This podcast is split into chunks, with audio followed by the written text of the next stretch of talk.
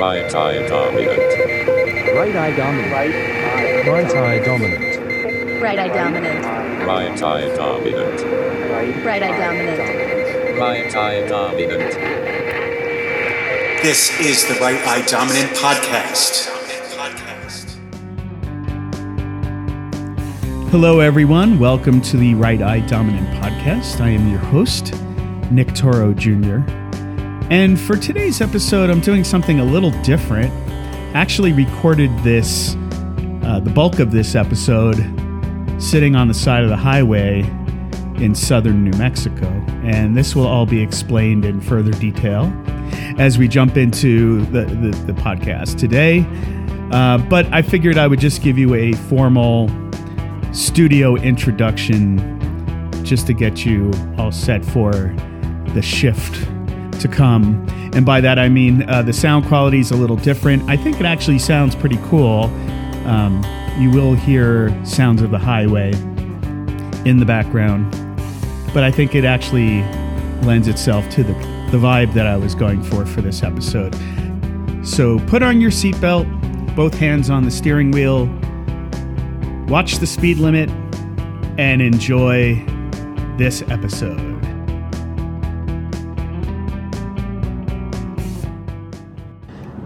Hi, everyone. Welcome back to the Right Eye Dominant Podcast. I'm your host, Nick Toro Jr. And if things sound a little different than they usually do, that's because I'm recording this episode in my car on the side of the interstate highway in southern New Mexico. Why am I doing this? Well, that's the topic of today's episode long term photo projects.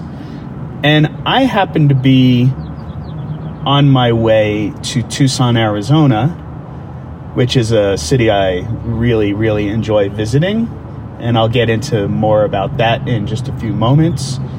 Just want to let everyone know that I am not driving. I'm safely pulled off the highway, taking a break from uh, what is a six hour and change drive from Albuquerque to uh, Tucson.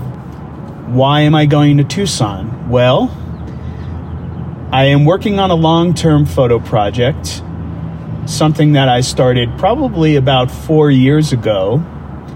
And I've been shooting in the desert outside of Tucson. And I've been shooting this saguaro cactus, which are unique to that area of the desert. And those are those signature iconic cactus that you've you've seen. I'm sure they're tall, they have arms, they look almost human. I've made this trip down to Tucson to shoot. Probably this may be my eighth or ninth trip to the desert down there to photograph, and that's where I'm heading with this uh, episode talking about a long-term project. So this project started for me um, I, uh, I had taken a trip a long weekend to Arizona to go see a concert, and uh, on our uh, before we headed back to New Mexico, we just took a day hike uh, in the Saguaro uh, National Monument, and I had you know one camera, one lens with me. Uh, started shooting just randomly while we were hiking and when I got home and started going through the images, there was something really uh, interesting about what I was seeing. I do live in the high desert here in New Mexico, although I'm in the middle of the city. So, uh, but this kind of environment that I, I, had photographed in Arizona just felt different to me, and it had a complexity, and it, it just kind of there was something about it that I, I found really um, compelling.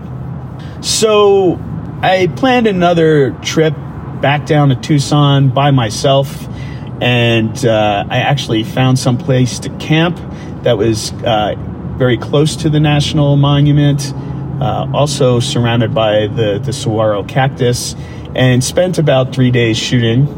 And that really was sort of the start of what became this long term project. Why am I telling you this, and and what does this mean to you and your work and your uh, creative practice?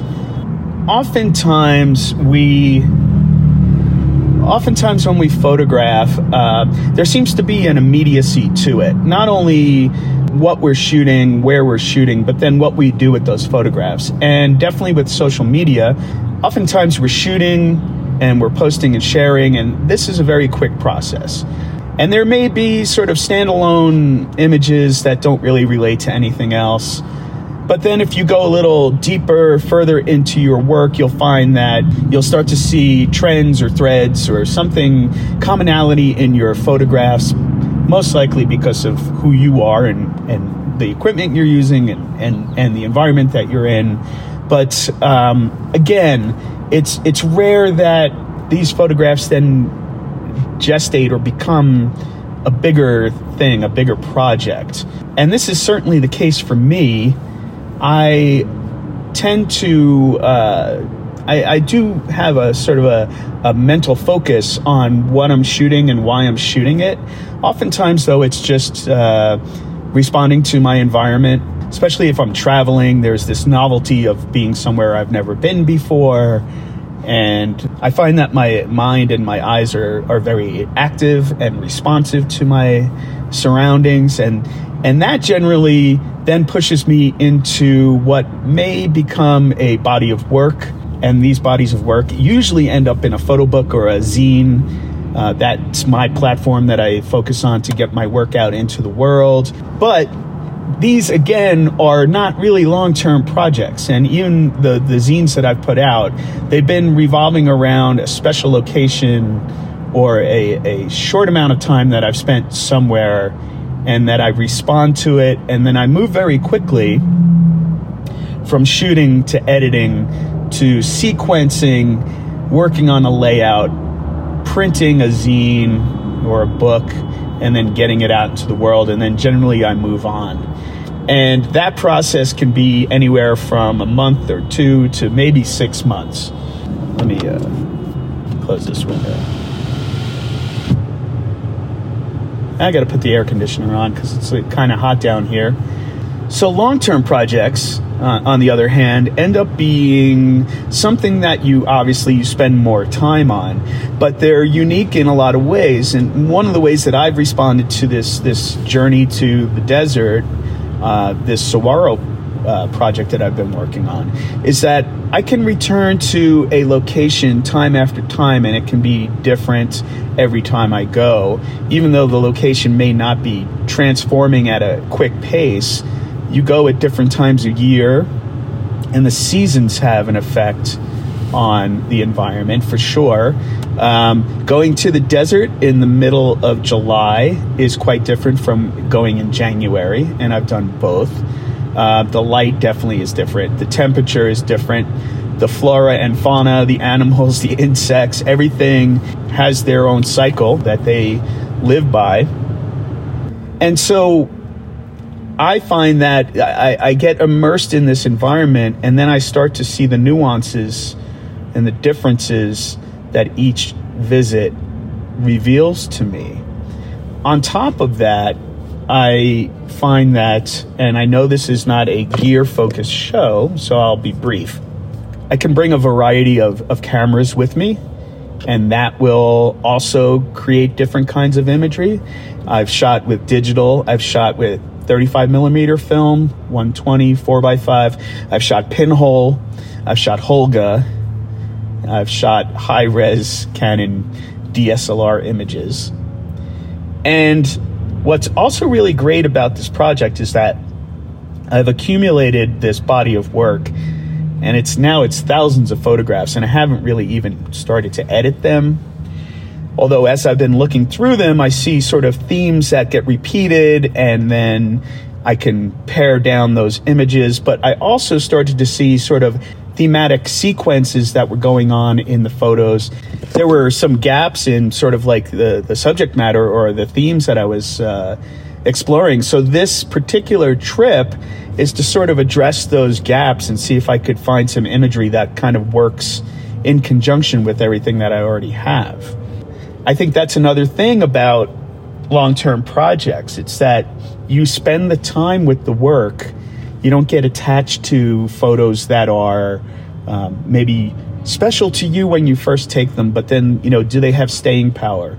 Does the novelty wear off after living with the images uh, for months and maybe years? I'm excited to head back. It's always just a great uh, process. Um, I'm really fortunate and appreciative of the, the luxury that I have that I could just jump in my car and then six hours later be somewhere so beautiful and so unique. But I encourage all of you to think about that, and you don't have to go to a far flung place on the other side of the globe to create interesting work. I mean, there's definitely interesting things in your hometown, in your city, maybe an hour or two drive away, or even six hours to me is not a bad amount of time to spend in the car. I actually really like taking road trips, and out here in the desert southwest, the roads really open up and there's not a lot of traffic because there's not a lot of urban centers that you have to go through.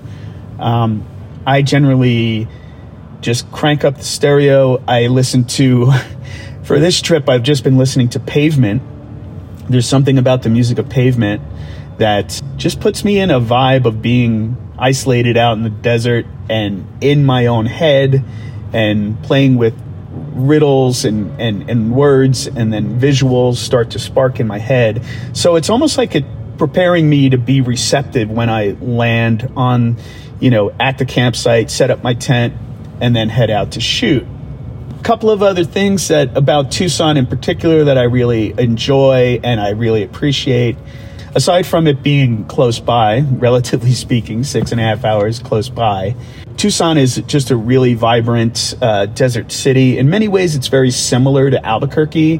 The terrain feels very much the same. The lay of the land feels the same. The city has a similar multicultural vibe. And obviously, because we're close to Mexico, uh, that definitely infiltrates things. Tucson also has a really great photographic culture uh, they're very important to photo history. There is the Center for Creative Photography, which is on the campus of the University of Arizona. And I always try to go and visit there when I head to Tucson. And generally, I do this during the middle of the day because the heat down there, even during the, you know, the, the, the winter or, or fall season, can get quite hot and the light is quite harsh during the middle of the day. And generally, I'm shooting around sunrise for the first couple of hours. And then, of course, the photographer's wet dream of golden hour and blue hour at the end of the day is always a wonderful time to be in the desert. But during the middle of the day, it's just too, the light is harsh and it, I, find, does not feel conducive to shooting. And so I head into the city and I go to the CCP. They've got a great gallery that is always showing some really fantastic uh, revolving shows of photographs. They've got this really great book corner where they curate this like mini library of, uh, it, it, and it changes over time. And you could just spend hours looking at photo books out of the sun and in air conditioning. And it's all free. And um, I highly recommend it. Tucson is also the location of the Etherton Gallery, which is a really fantastic photo gallery, and I, I recommend popping in there. And I've seen great work by uh, Robert Frank and uh, Danny Lyon and Lee Friedlander uh, there. And so, just a really nice, pleasant uh, place to visit. Go grab some lunch at maybe an Ethiopian restaurant, which we don't have here in Albuquerque, and then head back to my campsite and prepare to shoot for the evening. And there's really just something about sleeping on the ground in the desert. It's quiet. You see a lot of stars. You also hear a lot of animals. You're always reminded that you're in the desert and you have to be wary of things that live there year round insects that sting, snakes that bite, uh, animals that may not want you in their territory. But the other thing that's always a challenge is that the cactus and, and the rest of the plants that grow in the desert, they all seem to have some kind of component to it to uh, stick you or scratch you or pierce your skin. And I learned this the hard way uh, multiple times. Not only is your your physical body uh, vulnerable. One time I just happened to uh, move my hand across uh, low lying cactus and this thing just kind of like broke apart and stuck to my hand.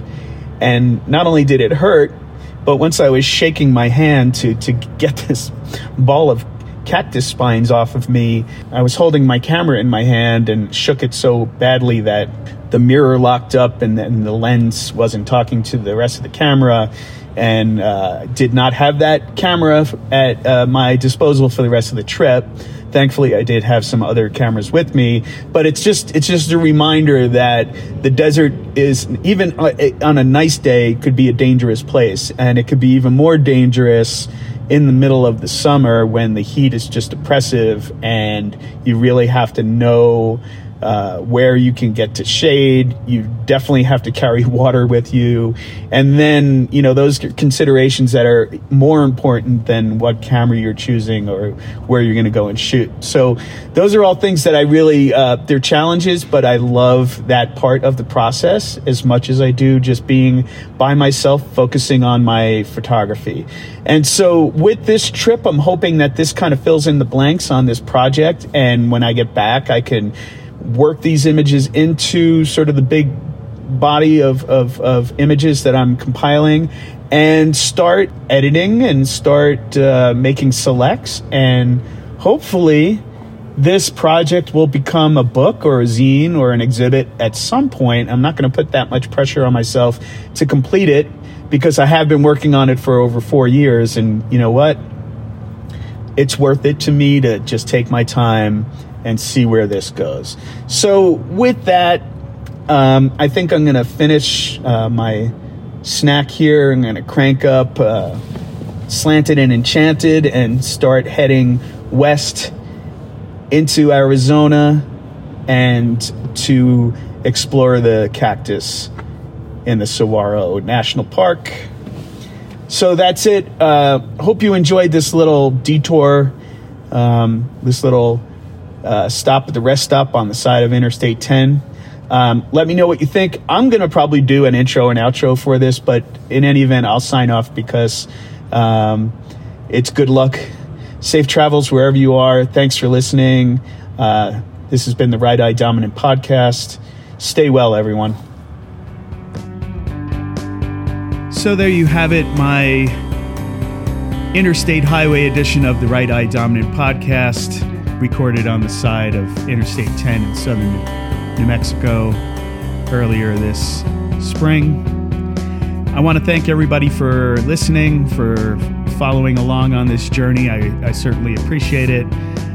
As always, I ask if you enjoy what you're hearing, please leave a review or a rating, specifically on the Apple Podcast platform. That will get my show in front of more people. And I would love that. Also, don't forget, all the episodes are available on the Right Eye Dominant Podcast.com website. And you can also leave comments or questions or suggestions at that page as well. So, until next time, drive safely, grab your camera, go out there and make something great. Stay well, everyone. Today's episode has been a production of Right Eye RightEyeDominant.art. The music for today's episode was brought to you by Yazar, Lazenby Industries, the Conant Project, and the White Plains. One, two, three, four, five, six, seven, eight, nine, zero.